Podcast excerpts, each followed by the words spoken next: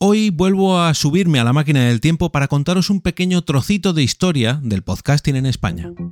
Nación Podcast presenta Al otro lado del micrófono, tu ración de Metapodcasting Diaria.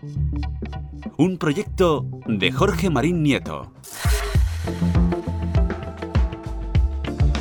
Muchas gracias por dejarme entrar en vuestro reproductor como cada día. Yo soy Jorge Marín y os doy la bienvenida al otro lado del micrófono. Hacía ya mucho, pero que mucho tiempo, de la última entrega de esta sección de la historia del podcasting en España.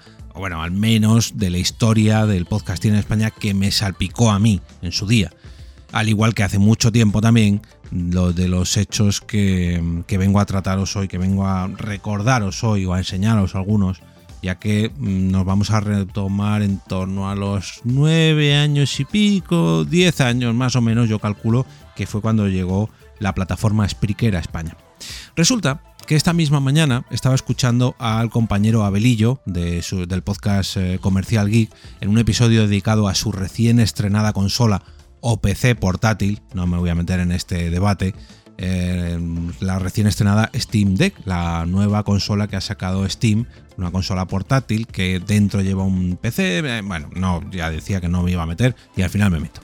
Resulta que al escuchar el inicio de este capítulo he oído un par de términos que han hecho que automáticamente mi mente se fuera hace 10 años y que levantara una pequeña sonrisa. Voy a poner el podcast, espero que no salte la public. A ver.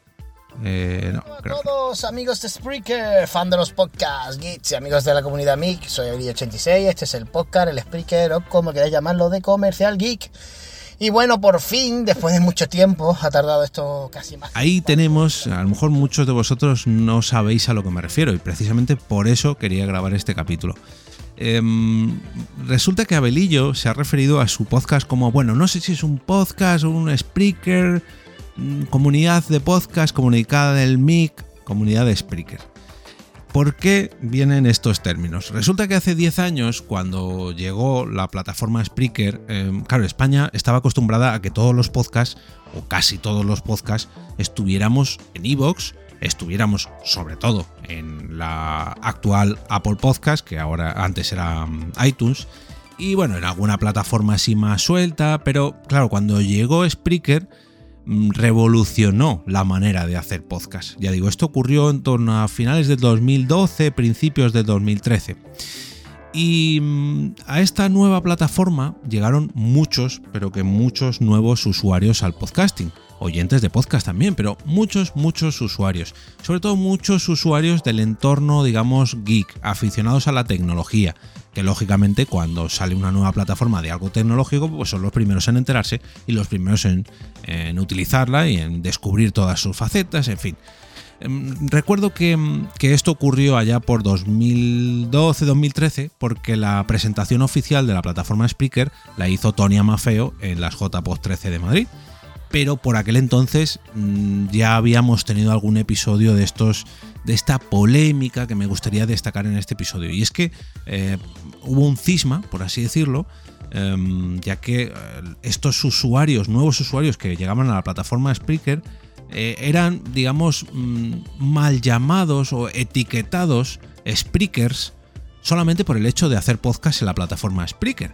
Y que incluso no se les considerase podcaster o que sus mm, programas no fueran considerados podcast. ¿Por qué? Me explico.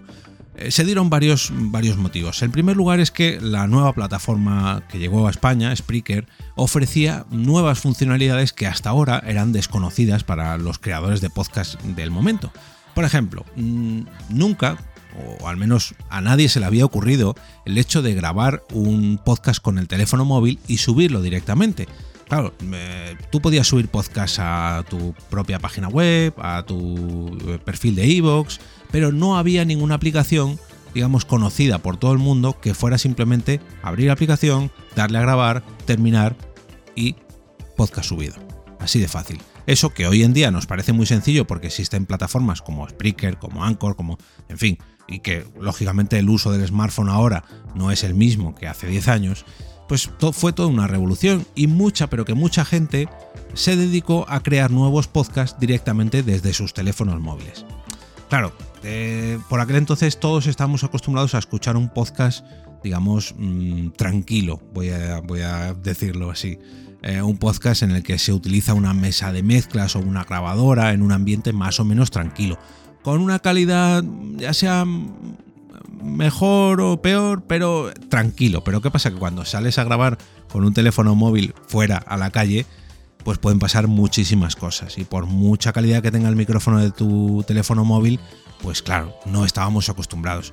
Por otro lado, el hecho de que em, estas personas tuvieran, digamos, un micro nicho, un, propio ecosistema entre ellos, que se conocieran muchas de estas personas, eh, se vio todavía acentuado porque, claro, llegaron nuevos a esa plataforma y se hizo mucha comunidad, como el caso de, de Abelillo, mucha comunidad, digamos, mal llamada geek. Ojo, mal llamada, porque los metíamos, yo me incluyo aquí, no, no, Spreaker, en Spreaker solamente se habla de tecnología y solamente están los geeks. Y no es así, de hecho este propio Metapodcast hoy en día se sube a la plataforma Spreaker, pero por aquel entonces la llegada masiva de este tipo de usuarios hizo que como que eh, fuera exclusivo de esa comunidad, y no es así, el tiempo nos ha demostrado que no es así.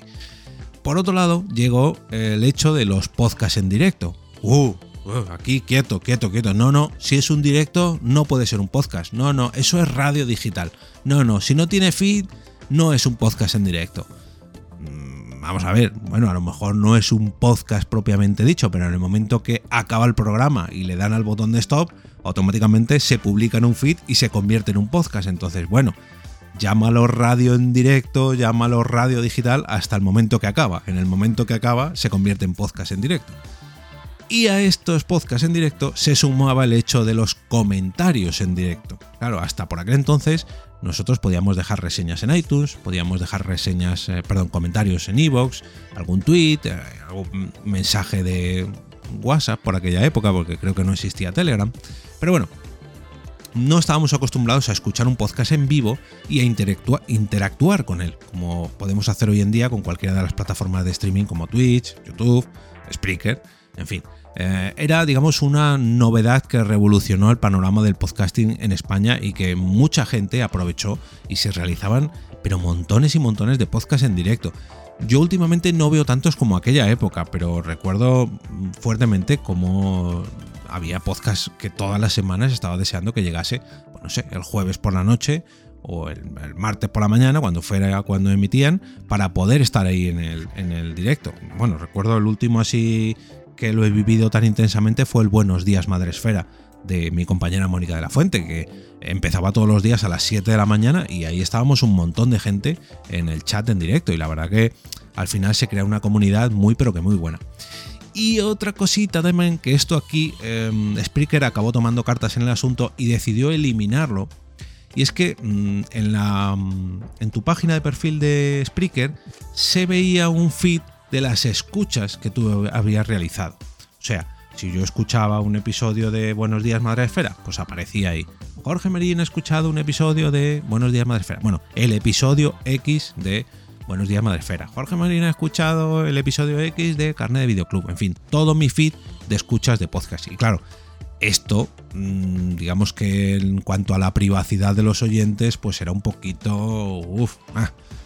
Claro, ¿qué pasaba? Que si encima estábamos metidos en cierta polémica, aunque unos eran de un bando, otros eran de otro, y podíamos ver lo que escuchaban uno, lo que escuchaban el otro, y luego a lo mejor en sus propios programas se tiraban pullas de alguna manera, se criticaban, aunque fuera sin decir nombres, o incluso podcasters se veían ofendidos porque una persona les escuchaba y otra persona no, pues al final era todo un tanto polémico. Por suerte, por suerte para todos, esto ya ha pasado, los compañeros de Spreaker son unos más, en el podcasting, no a nivel español, sino a nivel global. Esto se ha quedado en una mera anécdota que, bueno, me ha servido a mí para hacer un episodio de arqueología podcastera, pero ya es cosa del pasado. Ya por suerte, pues hay muchos compañeros mm, de estos geeks que graban en Evox, que graban en YouTube, que graban en Twitch, que graban en Anchor, que graban en Spreaker, en fin. Todo el mundo hoy en día sabe lo que es escuchar, perdón, lo que es escuchar y grabar un, un podcast con el teléfono móvil, uno de estos, bueno, cojo, grabo, lo emito y punto. Los podcasts en directo están a la orden del día, no tanto en Spreaker, pero sí en Twitch. En fin, un capítulo más de esta sección que me gusta a mí llamarla Arqueología Podcastera. Si os ha gustado esta edición y queréis apoyar este podcast al otro lado del micrófono, podéis hacerlo suscribiéndoos a mi coffee, entrando en jorgemarinieto.com barra café. Allí podéis hacerlo con una suscripción mensual o bien con una donación puntual de una dosis de cafeína virtual con estos coffees. De esta manera haréis sostenible este proyecto para que día a día siga trayendo más podcasts, más podcasting o lo que es lo mismo, más metapodcasting. Y también tendréis acceso al grupo privado de Telegram para mecenas del podcast. Además, participaréis activamente, si os suscribís, en todos los sorteos que se realicen, como el último de la mesa Xenix 302 USB, que tengo que realizar ya mismo porque se cumplió, se llegó al objetivo antes de ayer. Si simplemente queréis apoyar el proyecto de al otro lado del micrófono, pero no queréis hacerlo directamente con vuestros euros o con vuestros céntimos, lo que debéis hacer es realizar vuestras compras de la tienda Amazon a través de mi enlace de afiliados entrando en jorgemarinieto.com barra Amazon. De esa forma a vosotros no os va a costar absolutamente nada, pero haréis que una pequeña comisión llegue a este lado del micrófono.